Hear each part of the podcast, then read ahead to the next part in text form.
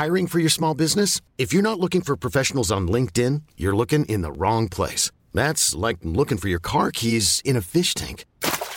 LinkedIn helps you hire professionals you can't find anywhere else, even those who aren't actively searching for a new job but might be open to the perfect role. In a given month, over 70% of LinkedIn users don't even visit other leading job sites. So start looking in the right place. With LinkedIn, you can hire professionals like a professional. Post your free job on linkedin.com slash achieve today.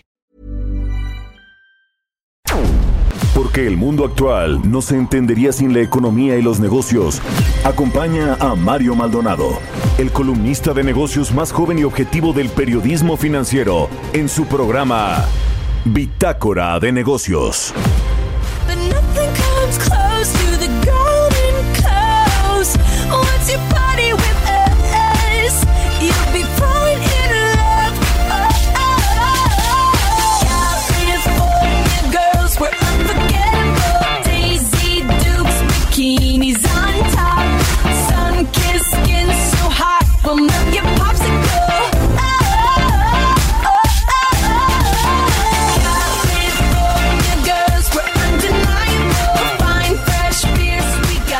¿Qué tal? ¿Cómo está? Muy buenos días. Bienvenidos a Bitácora de Negocios. Yo soy Mario Maldonado y me, me da mucho gusto saludarlo en este miércoles 11 de marzo del 2020. Los saludo con mucho gusto a quienes nos escuchan aquí en la Ciudad de México por la 98.5 de FM, en Guadalajara, Jalisco a través de la 100.3, en Tampico, Tamaulipas por la 92.5, en Villahermosa, Tabasco por la 106.3 y en Acapulco por la 92.1 de Acapulco, donde vamos a estar al ratito transmitiendo ya en la convención bancaria que comienza mañana allá en el puerto de Acapulco. Dije en Guadalajara por la 100.3, ¿verdad? Bueno, es que nuestros amigos de Guadalajara nos escuchan, nos escriben y eh, creo que dije la frecuencia mal. También en Tijuana por la 1700 de AM, en el Estado de México por la 540 de AM, ya lo sabe, online. Ahí eh, puede seguir el streaming en la página heraldodemexico.com.mx. Déjeme platicarle una nota de eh, último momento que se llevó, eh, que se surgió ayer en la noche. Hubo un choque de dos trenes en la estación del metro Tacubaya de la línea 1 del sistema de transporte colectivo Metro. Dejó hasta el momento, lamentablemente, una persona fallecida y 41 más heridas. Eh, le decía que este choque entre dos trenes del metro se dio este martes en la noche por ahí de las 11.30 se eh, pues informó que hubo un impacto de un tren contra otro en la vía que va en dirección a observatorio. Ya en las redes sociales pues hay eh, muchos videos y fotos de cómo fue este aparatoso choque. La verdad es que algo, algo de esto pues no lo habíamos visto recientemente. Eh, según una tarjeta informativa, el metro detalló que los lesionados fueron trasladados ya a la clínica Durango y al hospital Álvaro Obregón. Entre los heridos están los conductores de los dos trenes. Vamos a estarle actualizando la información aquí en eh, durante la siguiente hora aquí en Bitácora de Negocios. Hay también declaraciones de Claudia Sheinbaum al respecto, la jefa de gobierno de la Ciudad de México, pero la información es esta, un choque de eh, dos trenes en el metro Tacubaya de la línea 1, ayer a las 11.30 de la noche, una persona muerta lamentablemente y 41, 41 más heridas, ese es el reporte que tenemos hasta el momento. Bueno, les platico que vamos a tener también en el programa, vamos a platicar con Roberto Aguilar sobre lo que sigue sucediendo en el tema de los mercados financieros, hablaremos también con eh, Chavarría, columnista de El Heraldo de México, de cara a la convención bancaria que comienza mañana en Acapulco, las comisiones de los bancos, quién sí se puso a hacer la tarea de reducirlas como lo pidió el presidente López Obrador, no solo las comisiones en general que cobran las instituciones financieras, pero también las remesas, eso se lo pidió expresamente el presidente a los banqueros el año pasado. ¿Quién se hizo la tarea? De esto nos va a hablar Angie Chavarría, vamos a platicar también con Eric Sánchez, especialista del sector energético, sobre pues el desplome de los precios del petróleo desde el viernes pasado, el lunes negro, y bueno, ayer repuntaron o rebotaron un poquito. Eh, ¿Ante qué estamos? ¿Ante qué estamos? Porque Pemex está en una encrucijada. De eso le voy a platicar al ratito. Y hablaremos también con Carlos Capistrán, economista en jefe para México y Canadá del Bank of America.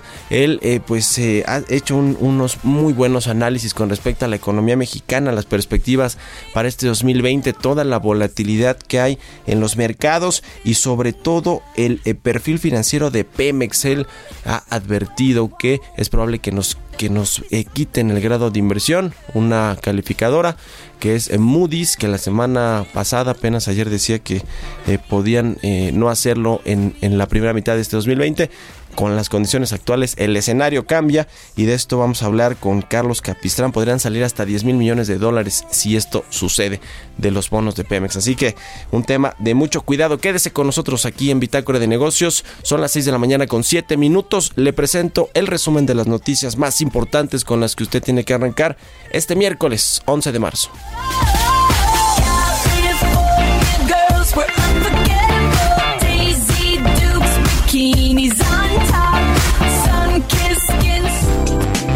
Expo Antati Alimentaria México 2020. Consolida alianzas y negocios el 31 de marzo, primero y 2 de abril. Presenta. Grandes negocios, capacitación especializada y networking para el sector comercial y alimentario. Todo en Expo Antad y Alimentaria México 2020. Forma parte de esta comunidad internacional de empresas y consolida grandes negocios. 31 de marzo, 1 y 2 de abril en Guadalajara. Informes al 5555 809900 y en expoantad.com.mx. El resumen. Luego del desplome en el precio del petróleo en el llamado lunes negro, el presidente Andrés Manuel López Obrador aseguró que México resiste y está blindado ante esta situación. Ahí vamos resistiendo, logramos eh, blindarnos, no se gastó más de lo que tenemos de ingresos no se endeudó el país por primera vez, no creció la deuda pública, al contrario, poquito pero bajó. Creció el monto de las reservas en 10 mil millones de dólares. Para ser exactos, cuando llegamos al gobierno eran 173 mil millones de dólares. En conferencia de prensa se informó sobre las acciones en México por el impacto del coronavirus y la caída en el precio del petróleo. El titular de la Secretaría de Hacienda, Arturo Herrera, destacó que una de las fortalezas institucionales es construir finanzas públicas diseñadas sobre un marco de extraordinaria cautela, con lo que se deja a la economía blindada ante los peores escenarios. La mayor parte de la deuda está denominada en pesos, alrededor del 78% de la deuda. La mayor parte de la deuda, alrededor del 81%, está a tasa fija. Es decir, aun cuando hubiera variaciones en la tasa de interés, no afectaría el costo financiero porque la tasa está, está ya fija. El 100% de la deuda externa está a tasa fija y la mayor parte de la deuda está a largo plazo, es decir, no hay vencimientos que se tengan de manera inmediata, de tal forma que esto blinda la economía frente a movimientos de la tasa de interés y a movimientos eh, en el tipo de cambio. La Secretaría de Hacienda informó que el Gobierno de México, por medio del Banco Internacional para la Reconstrucción y Fomento, emitió un bono catastrófico que proveerá al país de una protección financiera por un monto equivalente a los 485 millones de dólares, unos 9.500 millones de pesos contra pérdidas derivadas de sismos y ciclones tropicales. Rogelio Jiménez Pons, director general de Fonatura, aseguró que existe un plan B por parte del Fondo Nacional de Fomento al Turismo para que continúen los trabajos del tren Maya y no se vean afectados por la incertidumbre financiera que se vive en la actualidad.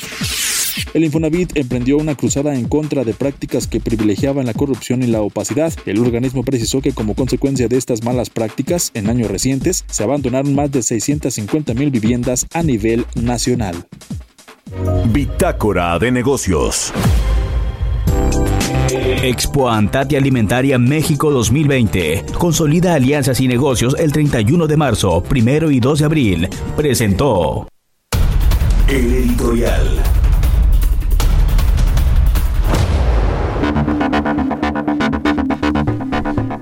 Bueno, pues eh, tantas cosas que hablar de la economía mexicana, de lo que está sucediendo con los mercados.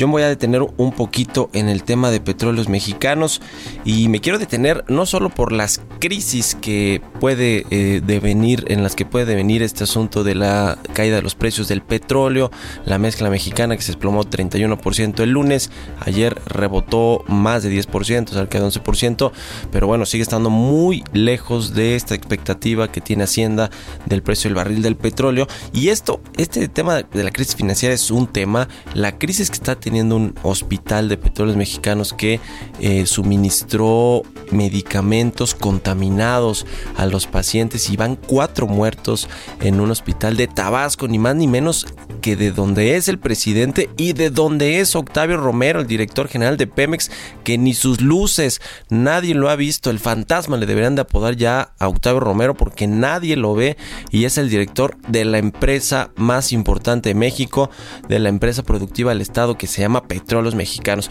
Es decir, en una crisis tan mínima como es la de este asunto del tema de salud de, cuatro personas que han muerto ya por la dosis suministrada de medicamentos, eh, eh, eh, medicamentos contaminados, bueno, pues ni, ni ante eso puede dar la cara el director de Pemex. Pero bueno, pasando al tema financiero, yo, yo lo que le pregunto aquí es, ¿es quién verdaderamente es el director de Petróleos Mexicanos? Bueno, se llama Andrés Manuel López Obrador, que también funge como presidente de la República Mexicana, presidente constitucional de los Estados Unidos mexicanos, porque no lo, no lo digo yo y no solo lo dice la industria, sino en el propio gabinete se sabe, se dice que quien dirige realmente las operaciones de petróleos mexicanos se llama Andrés Manuel López Obrador, es decir, quien dirige la política energética, la política de hidrocarburos y por eso están tan preocupados las empresas y los cuerpos diplomáticos de Estados Unidos, de Canadá, de la Unión Europea que tienen inversiones en este sector y que dicen como se está llevando la política energética, pues es muy malo, no nos da certeza jurídica, no nos da certidumbre para las inversiones. Hubo esta reunión, aquí le, le platicamos de esta reunión que tuvieron aquí en la- una de las embajadas en la Ciudad de México, diplomáticos de estos eh, dos países, Estados Unidos, Canadá y de cinco de la Unión Europea, en los cuales se hablaba de la política energética. Y es que el asunto de petróleos mexicanos es muy preocupante. Vamos a platicar al ratito con Carlos Capistrán de Bank of America sobre este tema de el, el riesgo de que le quiten el grado de inversión a Pemex y que se nos vayan de un plumazo cerca de 10 mil millones de dólares de inversiones en bonos simplemente porque hay fondos eh, que no que no pueden estar eh, invertidos en alguna entidad que no tiene grado de inversión. Así que hay una hay un tema muy preocupante para Pemex y la gran pregunta es quién es el piloto. Si es Octavio Romero, pues estamos jodidos y si es Andrés Manuel López pues no no no sé usted. Ahí usted escríbame y tiene la mejor opinión. Escríbame arroba Heraldo de México en Twitter, escríbame a mi cuenta personal también arroba Mario Mal. Son las 6.14, estamos en Bitácora de Negocios. Mercados bursátiles. Roberto Aguilar ya está aquí en la cabina de El Heraldo Radio. Mi querido Robert, ¿cómo estás? Muy buenos días. ¿Qué tal, Mario? ¿Cómo estás? Muy buenos días. Fíjate que la el representante, la cabeza del Fondo Monetario Internacional, acaba de hacer declaraciones que hoy es, eh, la, la- ahora Christine Lagarde, perdón, es la, en la encargada del Banco Central Europeo, pero antes fue el Mono- Fondo Monetario Internacional, pero dice que advierte más bien que una crisis al estilo del 2008 podría darse en el mundo si no se toman acciones urgentes. Y bueno, dice que está eh, los responsables del Banco Central Europeo están estudiando todas las herramientas para la reunión de esta semana en concreto eh, las que aporten pues más financiamiento eh, para que justamente pues traten de amortiguar esta situación. Por el otro lado el Banco de Inglaterra pues también disminuye las tasas y permite que la banca recurra al colchón eh, de recursos que tienen, justamente como este encaje legal que se conoce en México, pero para seguir otorgando préstamos y enfrentar la situación del coronavirus. Así es que esto es el tema que está eh, dándose a conocer en estos momentos. Estamos viendo también eh, que ya los mercados de Estados Unidos, los futuros están bajando, Mario, este 1.8% los de los mercados estadounidenses. Y bueno, pues hoy el tema en estos últimos días, más bien desde la semana pasada, es una extrema volatilidad. Ayer, como decías al inicio del programa, pues rebotaron, pero pues eh, en realidad todavía no han definido una tendencia clara y no lo harán hasta que sepamos exactamente qué va a suceder con el tema del coronavirus. Pero fíjate que mientras que en China se reportaron 20 nuevos contagios del coronavirus. En los 109 países donde ya está presente la pandemia, sumaron 4.105 para llegar a 32.778 casos y 872 decesos.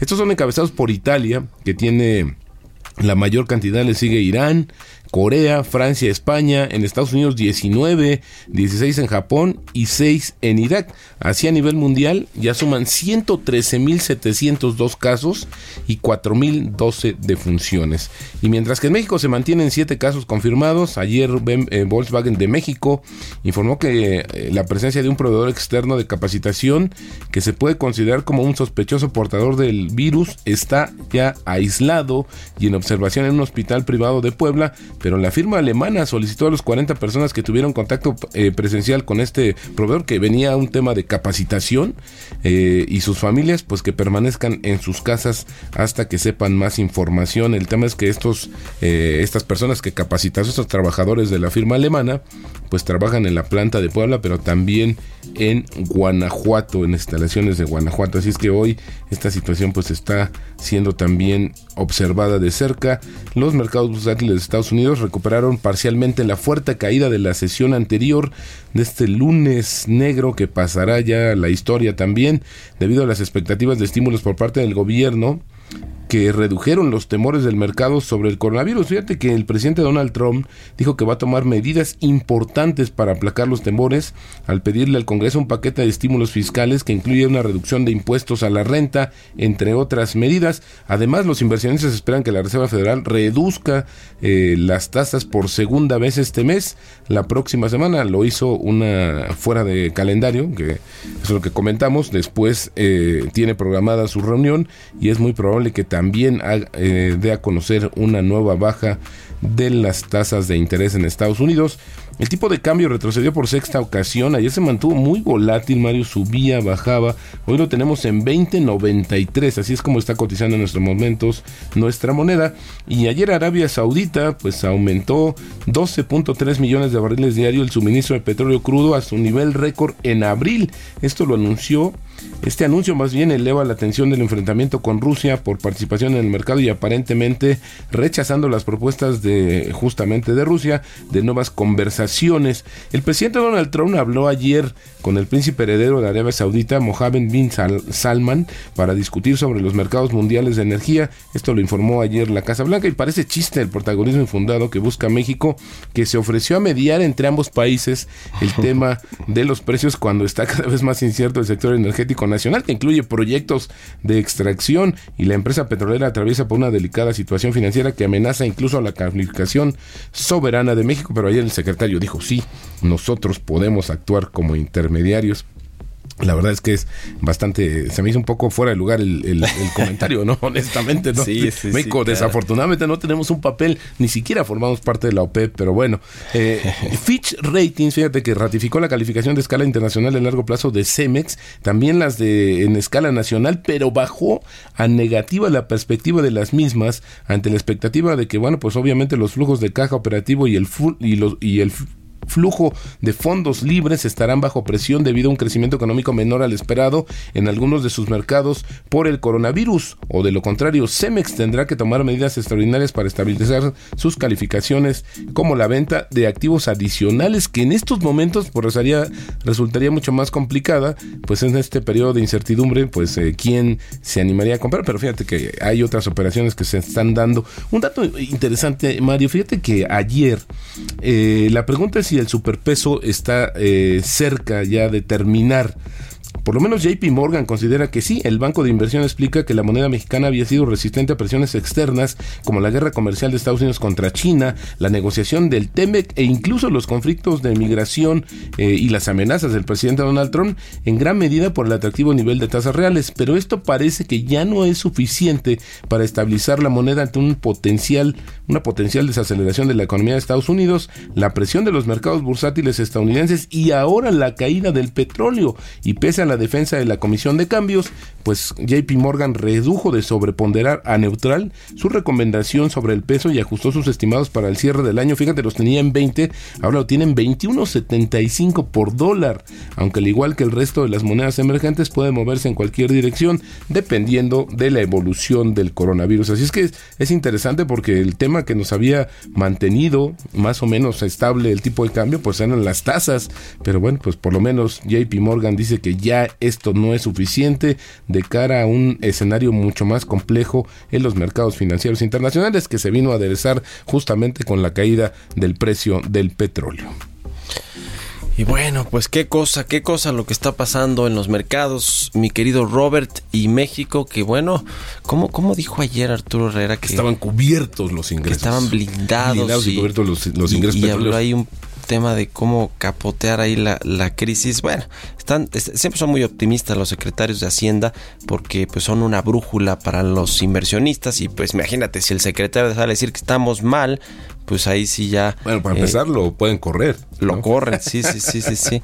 Oye, yo hoy justo en mi columna pongo ahí si estamos en el eh, ante el catarrito versión 4T, estamos en condiciones distintas a las de hace 10 años cuando explotó esta crisis de las hipotecas subprime en Estados Unidos, pero estamos ante algo que puede llevarnos a la recesión económica global y lo ha advertido el Fondo Monetario Internacional ayer o antier Moody's, etcétera. O sea, cada vez hay más tensiones, pero yo me pregunto si este chaleco antibalas que usa esta metáfora Arturo Herrera para decir que estamos blindados en tema de finanzas públicas y de eh, líneas de crédito, eh, eh, reservas, todo lo que dicen los fondos de estabilización, los fondos estatales, las coberturas cambiarias, etcétera, o estamos como decía Agustín Carstens, el pues el artífice de esta frase del catarrito que terminó dándonos pulmonía, estamos ante los viendo los cortos de lo que va a ser la película de terror. Exactamente, esas frases que global. las extrañamos, eh, siendo sincero, pero fíjate, nada más sumaría que también por el, el, caso comentamos de que el Banco de Inglaterra también redujo sus tasas y esto fue una decisión sorpresiva y también anuncia medidas para apoyar los créditos bancarios. El tema es que se van sumando más países a esta situación, pero el Banco, el Banco de México tenemos eh, una, una situación compleja, uh -huh. ¿no? Un, si bajan las tasas puede restar el, el atractivo y esto puede complicar todavía más el escenario para el tipo de cambio. Pero si no las baja, no hay un estímulo para el crecimiento. Entonces, hoy sí creo que México debería de asumir una posición diferente y que la saliera a, a, y que la comunicara sí, en coordinación sí, sí. Con, el, con la Secretaría Vaya de encrucijada en la que está el Banco de México. Gracias, Robert. Nos vemos allá en la bancaria. Por supuesto. En Acapulco. Muy buenos días. Sígalo buenos en Twitter, días, arroba Roberto AH. Son las 6 con 23 minutos. Mario Maldonado en Bitácora de Negocios. Y hablando de la convención bancaria de Acapulco, vamos a hacer contacto con Angie Chavarría, colaboradora de Bitácora de Negocios, columnista de El Heraldo de México, quien nos va a hablar sobre las comisiones, qué bancos se pusieron a hacer la tarea de reducirlas. Mi querida Angie, muy buenos días, ¿cómo estás? Hola, ¿qué tal Mario? Muy buenos días. Pues mira, más que la tarea, recordemos que ese fue un episodio que vivieron los bancos después de que el senador Ricardo Monreal les puso, ahora sí, el dedo en la llaga, por así decirlo, cuando les mencionó, pues no sería nada malo bajar las comisiones. Pasó un año, literal, y en este periodo, eh, pues bueno, la banca se puso a hacer la tarea y exactamente el 12 y 13 de, de este mes, que en, ahora que comienza la bancaria, le presumirán seguramente al presidente Andrés Manuel López Obrador qué tanto no pudieron bajar estas comisiones, que algunas nos parecían, Mario, no sé si tú lo compartas, pero absurdas. Eh, algunos bancos te hacían un doble cobro por el mismo servicio, ¿no? Pero bueno, te cuento un poco cómo, cómo hicieron la tarea. Ayer eh, se adelantó Grupo Financiero Banorte, el este grupo financiero comentó que eh, ya le disminuyó el número de comisiones a sus clientes de 1994 en 2019 y hasta el día de hoy eh, pues ya cuentan con 1.329. Su plan, su objetivo es llegar eh, hasta 300 comisiones pues bueno, eh, ellos dicen que están trabajando. Pero también Citibanamex, por ejemplo, se encuentra en el mismo esquema, que es quien ahora dirige Manuel Romo. Eh, en este caso, eh, estaban ellos en 1800 y dejaron ahora 417 comisiones. Está, por ejemplo, Bancoppel, que la estrategia que está jugando este banco es no cobrar cero comisiones. O sea, no les interesa cobrar comisiones porque ellos dicen que están en otro esquema, en, incluso están atrayendo otro tipo de clientes que sabemos que son eh, clientes que tienen un ingreso menor a los seis mil pesos. Dicen, nosotros no cobramos. Y dice, y el cliente no se le engaña, ¿no? Eh, también está, por ejemplo, BBO Bancomer, que también está eh, haciendo un gran esfuerzo por bajar estas comisiones que ellos consideran que deben bajarse por competencia y no por legislación. Y pues bueno también la van a reducir a menos a menos de 300 también en este esquema entró por ejemplo Santander eh, también entró eh, HSBC HSBC por ejemplo dicen que hoy lo que están migrando es más a los eh, servicios digitales y pues bueno ahí es en donde están generándole un ahorro básicamente pues bueno, a todos los usuarios. De hecho, toda la banca, si podemos observar, te está pidiendo, migrando a todos los servicios que tienen vía aplicación, vía digital, pues para poderte ahorrar estas comisiones que en muchas ocasiones fueron absurdas. Pues sí, está el tema de las comisiones que como tú bien dices lo puso sobre la mesa Ricardo Monreal y que generó en ese entonces un caos también para las acciones de los bancos. Luego se, se recuperaron, eh, eh, tomaron la, la, decisión de hacer estas mesas de trabajo, de autorregularse, pero sobre todo de hacer mesas de trabajo con todos los involucrados para ver hasta dónde se podían bajar las comisiones. Y luego lo que, lo que vimos es que el presidente en la convención pasada sí le pidió a los banqueros que redujeran las comisiones por el envío de remesas de los paisanos de Estados Unidos a México y creo que ahí sí muchos también se pusieron a hacer la tarea, ¿no? Ya prácticamente eh, cobran muy poquito o hay unos que no cobran, creo que es el caso de Banco Azteca, por cierto, del banco que es el que preside eh, Luis Niño de Rivera, el presidente de la Asociación de Bancos de México. Tienes razón, Mario. Incluso también, eh, tú, tú, lo has mencionado, está Banco Azteca y también está Bancoppel, que por ejemplo Bancoppel es el segundo remesador más importante también del país. Digo, finalmente están compitiendo junto con Banco Azteca en el tema del mercado y que pues bueno, hoy ofrecen este servicio a todos nuestros paisanos que se encuentran del otro lado. Sí, cobran hoy menos y lo que han eh, hecho ambos bancos es agilizar el tema de tanto quien envía como quien recibe, porque pues bueno, con una serie de trámites que pidió eh, la Comisión Nacional Bancaria y la Unidad de Inteligencia Financiera, lo que pedía era identificar el emisor y el receptor y hoy a través de todos sus servicios digitales con una sola huella o con eh, en la operación de los biométricos, pues bueno, en menos de un minuto una persona puede recibir o captar este dinero. Ya, pues a ver cómo se pone esta reunión de banqueros con autoridades financieras allá en Acapulco. Aquí lo vamos a estar platicando. Gracias, Angie. Danos tus redes sociales rapidísimo porque nos vamos al corte. Pues por favor búscame a través de Twitter, arroba Angie Chavarría, o a través de Instagram, arroba Angie Chavarría. Pues ahí está, muchas gracias querida Angie, son las 6 de la mañana con 29 minutos, nos vamos al corte y regresamos. Continuamos en un momento con la información más relevante del mundo financiero en Bitácora de Negocios con Mario Maldonado. Regresamos. Estamos de vuelta en Bitácora de Negocios con Mario Maldonado.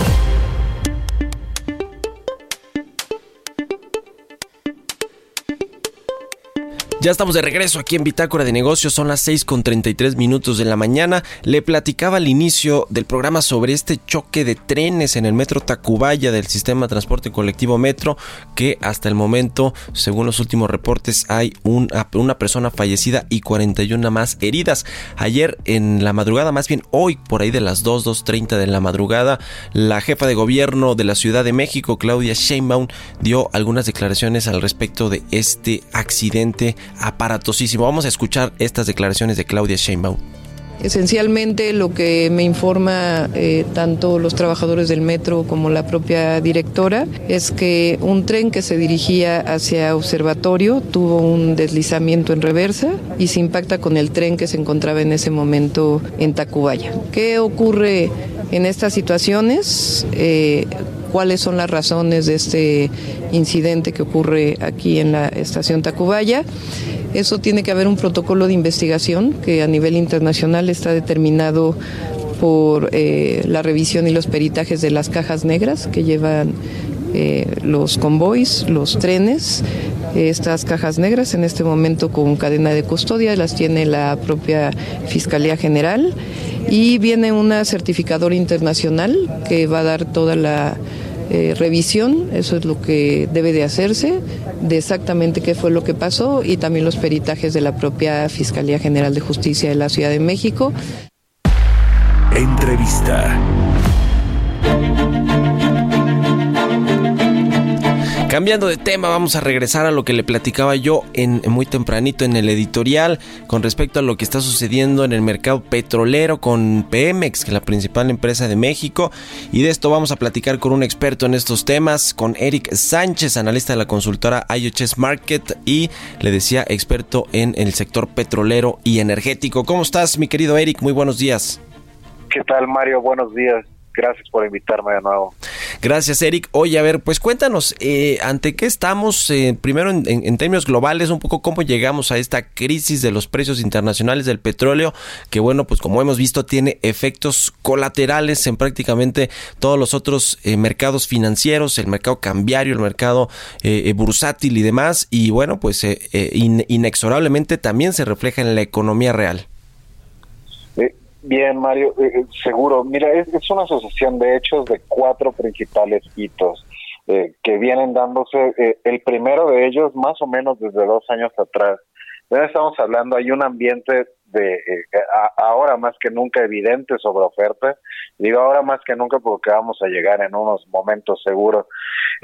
después de ahí, ya hacia diciembre, enero de este año, tenemos un ajuste en políticas eh, del crudo con la entrada de las nuevas políticas de la Organización Marítima Internacional que comienzan a afectar ahora las decisiones de venta y compra del crudo, potenciando o priorizando más bien, perdón, los de mayor calidad, es decir, los ligeros van primero y los crudos se comienzan a extender los gaps, los diferenciales entre estos. Después, entrado en, eh, desde diciembre comienza a ver los casos, pero en febrero se detona más fuerte el tema del coronavirus, lo que hace es básicamente destruir la demanda. Se habla a hoy de ya más de 12% de la demanda del petróleo se ha colapsado y es lo que nos lleva al siguiente factor. En medio de esa turbulencia, uh, los miembros de la OPEP y los llamados NOPEC, o sea, los, los aliados asociados, eh, se llaman a reunirse para llegar a un acuerdo, recortar la producción y así buscar elevar los precios pero no alcanzan un acuerdo, principalmente porque Rusia se resiste un poco a llevar a cortes y, y bueno es lo que nos tiene hoy en, en, estos eh, eh, en este momento otra vez en una caída hoy porque lo que se ve es una reacción de Arabia Saudita ante la negativa de Rusia. Uh. ¿Cómo le pega a México directamente este asunto de la eh, volatilidad en los mercados internacionales, particularmente en el mercado petrolero, que el lunes tiró el precio de la mezcla mexicana, la que exportamos, eh, más de 30%? Y bueno, pues eh, si bien se recuperó ayer 11%, una cosa así, pues sigue muy lejos de la, del objetivo que tiene el gobierno, la Secretaría de Hacienda, en cuanto al precio del barril de petróleo. ¿Cómo le pega a México y a la principal empresa de México que se llama Petróleos Mexicanos? Bien, eh, co comenzaría por la primera parte de lo que dices y, y sería decir, las ganancias que se dieron ayer eh, era un ciclo natural, que es un rebote después de una caída tan profunda, pero esas yo no las contaría. El día de hoy es muy seguro que las veamos de nuevo perdidas y además hay que considerar que esta turbulencia no es algo temporal, no es definitivamente algo de semanas. Eh, hay análisis, aunque preliminares, que comienzan a, por, a poner la recuperación de volver a tocar unos 50 dólares de aquí hacia el 2023. Esto va a durar. Después, ¿en qué es lo que afectan a México? hay que eh, dividir. Esto no es un problema eh, de capitales, a México lo va a afectar en temas de flujo de efectivo. México afortunadamente tomó la muy prudente decisión de eh, a tiempo o no, aunque hayan sido caras o no, de adquirir coberturas y esto nos ayudará, pero hasta el final de año, cuando México sepa el promedio anual del precio del petróleo. Mientras tanto, lo que tenemos que ver es las estrategias que el gobierno implementará y esperemos estas sean dinámicas como ya lo han hecho muchas petroleras, BP, Shell, Oxy, creo que fue de las más agresivas en eso. El gobierno de Estados Unidos están preparando todos recortes, porque lo que tenemos que hacer ahorita es ahorrar, ¿no? Eh, y además ponderar y priorizar los proyectos que generen retornos a corto plazo y que tengan una alta rentabilidad. Ahora, eh, nosotros aquí en México tenemos una, un tema eh, importante de, la, con la política energética que cambió con la entrada de este nuevo gobierno. Eh, está buscando que sea un poco más estatista, más nacionalista, más centralista y que Pemex y CFE tengan el control prácticamente de todo lo que se mueva en el sector energético, dejándole poco margen, poco espacio a la inversión privada. Ese era el discurso inicial. Ahora estamos de frente, Eric, a un anuncio de inversión privada en el sector energético, que hay muchos jaloneos incluso en el gabinete entre moderados y radicales para ver si se abre o no, qué se deja o no para la inversión privada. ¿Cómo crees que cambia este eh, próximo anuncio que quizás se haga el 18 de marzo cuando se conmemora la expropiación petrolera? ¿Cómo cambia el panorama este asunto de la turbulencia en los mercados petroleros? Eh, más allá que cambie el hecho del anuncio o el ambiente en México, hay que considerar que eh, este fin de semana que pasó cambia y afecta totalmente los mercados petroleros del mundo.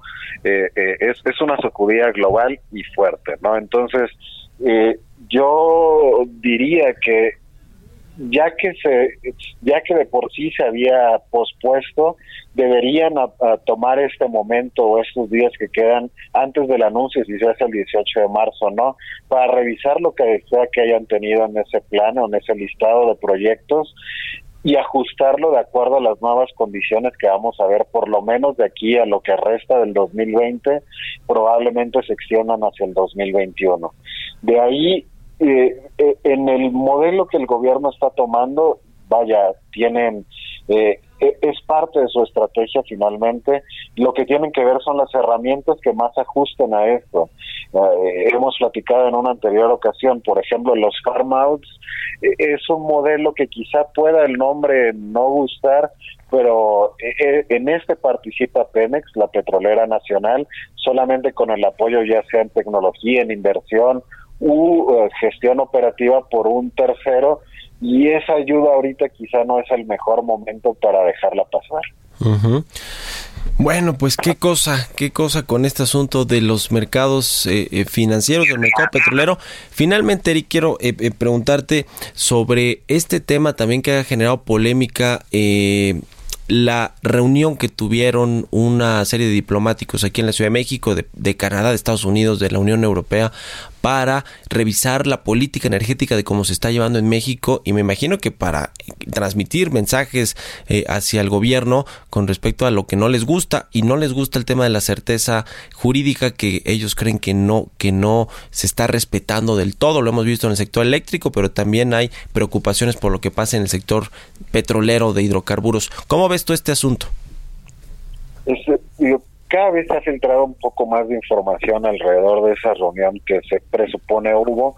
El, el tema, bien lo dices, y me quedaré quizás en lo último. Eh, eh, se habla de la certeza o certidumbre jurídica, por eso hasta donde se sabe, o sea, ha venido filtrando la mayoría de los temas, incluso dicen 70% de la reunión fue sobre temas eléctricos y, y, es por eso, ¿no? A diferencia del sector hidrocarburos, donde más allá de los mensajes no ha sido afortunadamente, y eso lo aplaudo, tocado ninguno de los contratos vigentes o los proyectos asignados durante eh, las rondas. Eh, eh digo, más allá de los mensajes, los contratos siguen como van.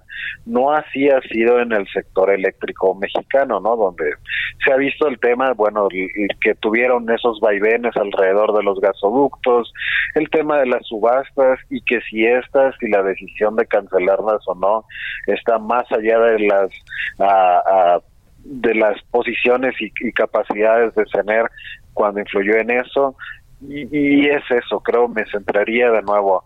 Certidumbre jurídica, que es lo que México debe garantizar, para, en este caso, para las empresas y o países que eh, son, a través de los que son representados de otras de otros destinos, ¿no?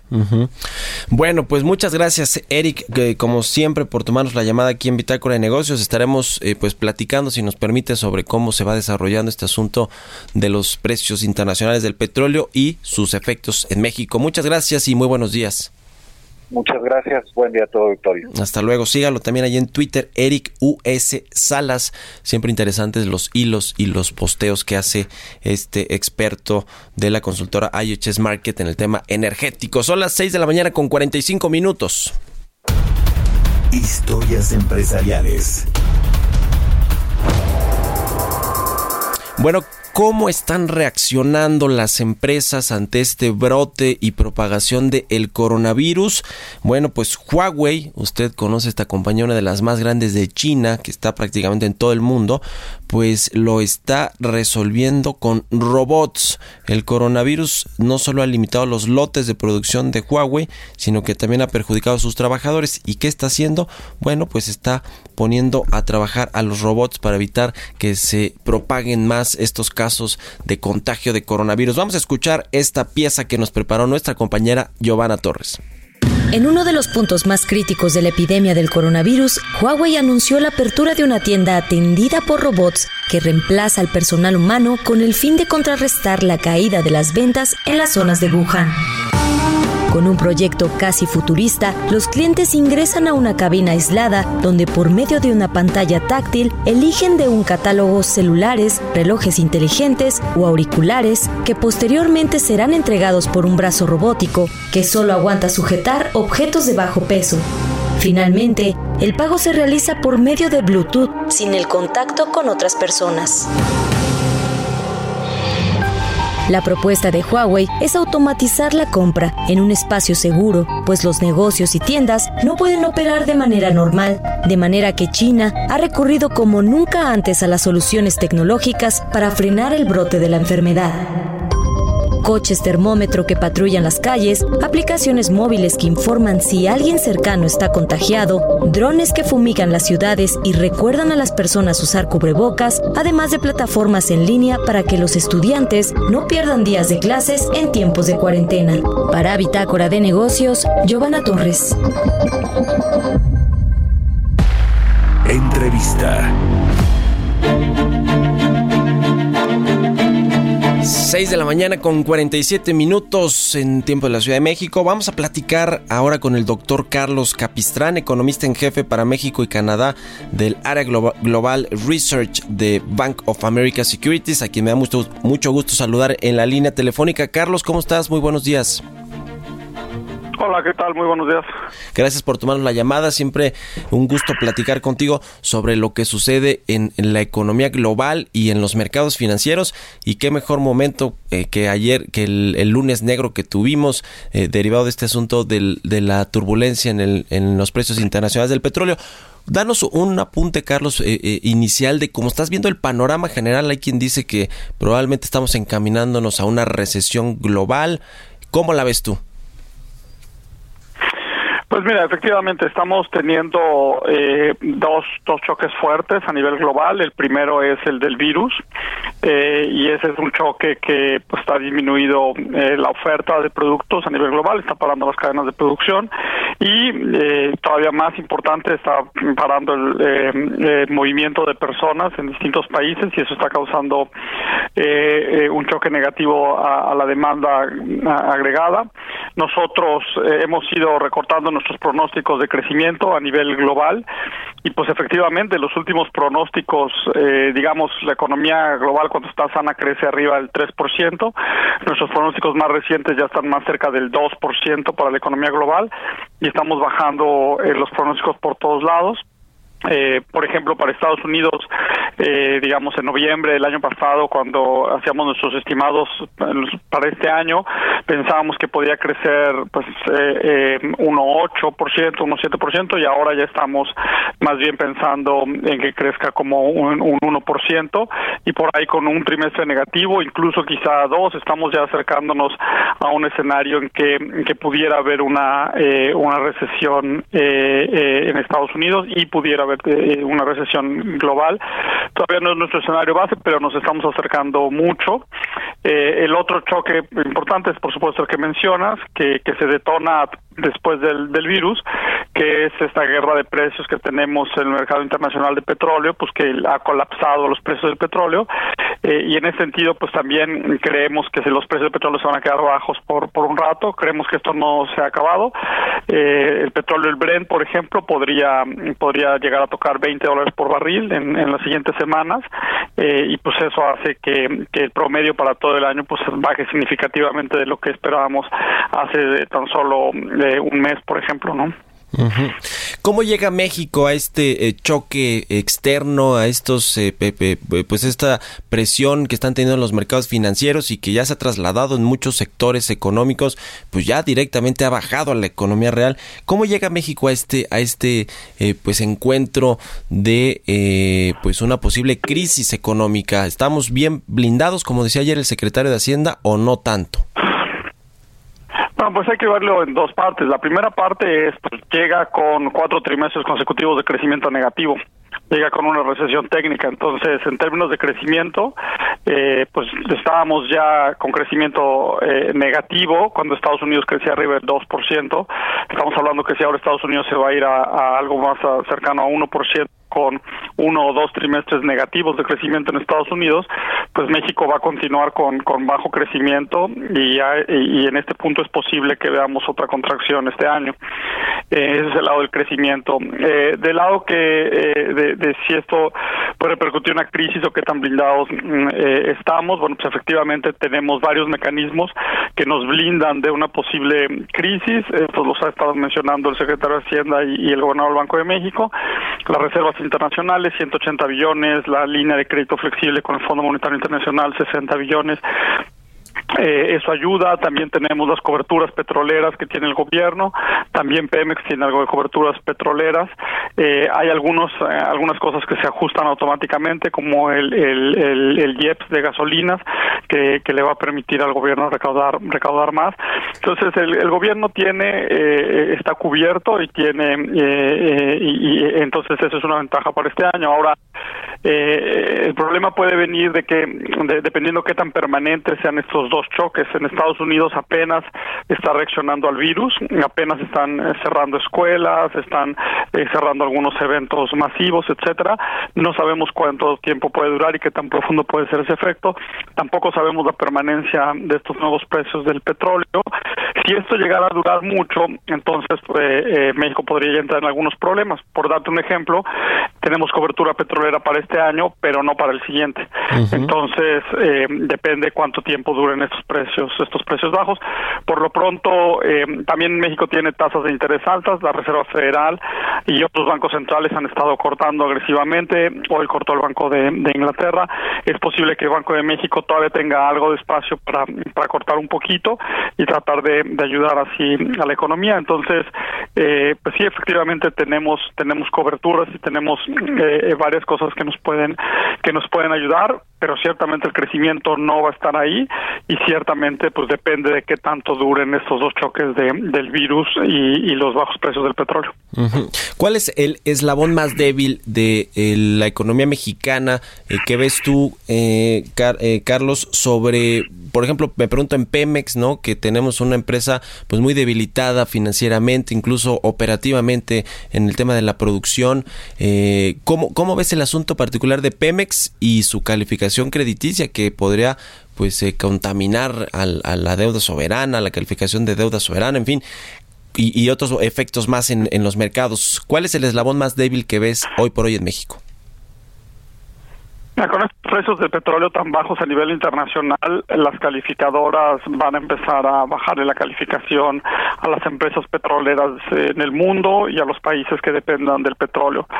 Eso es algo que hemos visto ya en ocasiones anteriores cuando los precios del petróleo caen eh, eh, caen mucho. Entonces, en ese sentido, pues Pemex eh, muy difícilmente salvará un, un eh, eh, recortes a, su calificación, con lo cual, cual es muy posible que pierda el grado de inversión. Sabemos que incluso antes de que el precio del petróleo cayera tanto, eh, eh, ya esto era una posibilidad, entonces ahora eh, será algo que seguramente ocurrirá que, que, Pemex pierda el grado de inversión. De nuevo, no en este caso no solo Pemex, todas las empresas petroleras del mundo van a ver recortes en su calificación seguramente, eh, y eso ya se reflejó, por ejemplo, desde ayer en el precio de los bonos de Pemex. Vimos que la tasa de interés de los bonos de Pemex subió pues bastante, ¿no? Llegó a, a, a tocar niveles arriba del, del 8% para algunos de los bonos, eh, empezando de un nivel eh, cercano al 5%, entonces un movimiento muy muy fuerte. Y quizá entonces el eslabón más débil sea que eh, hay un apretamiento de condiciones financieras en el mundo, es decir, las tasas a la que eh, le prestan a México, a los corporativos de México, incluyendo Pemex, etcétera, eh, pues pueden subir bastante, han estado subiendo bastante.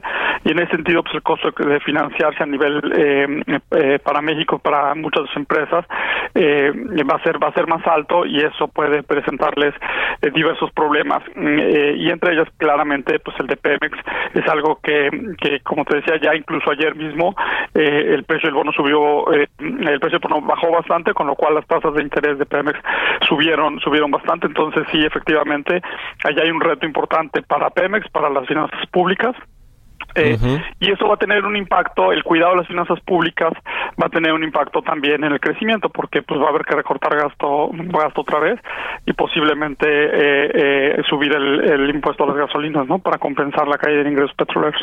Pues hacer malabares en Hacienda y en el gobierno mexicano para tratar de librar esta crisis eh, lo mejor posible y que no derive pues en una recesión económica profunda que le pegue a México. Te agradezco mucho, Carlos Capistrán economista en jefe para México y Canadá del el área global de research del Bank of America Securities, por habernos tomado la llamada esta mañana desde Nueva York. Muy buenos días.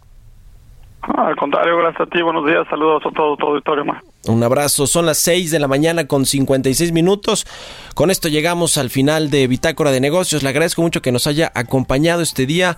Se queda en los micrófonos de El Heraldo Radio con Sergio Sarmiento y Guadalupe Juárez y nosotros nos escuchamos mañana en punto de las 6 de la mañana. Muy buenos días, mañana ya desde Acapulco Guerrero. Muy buenos días.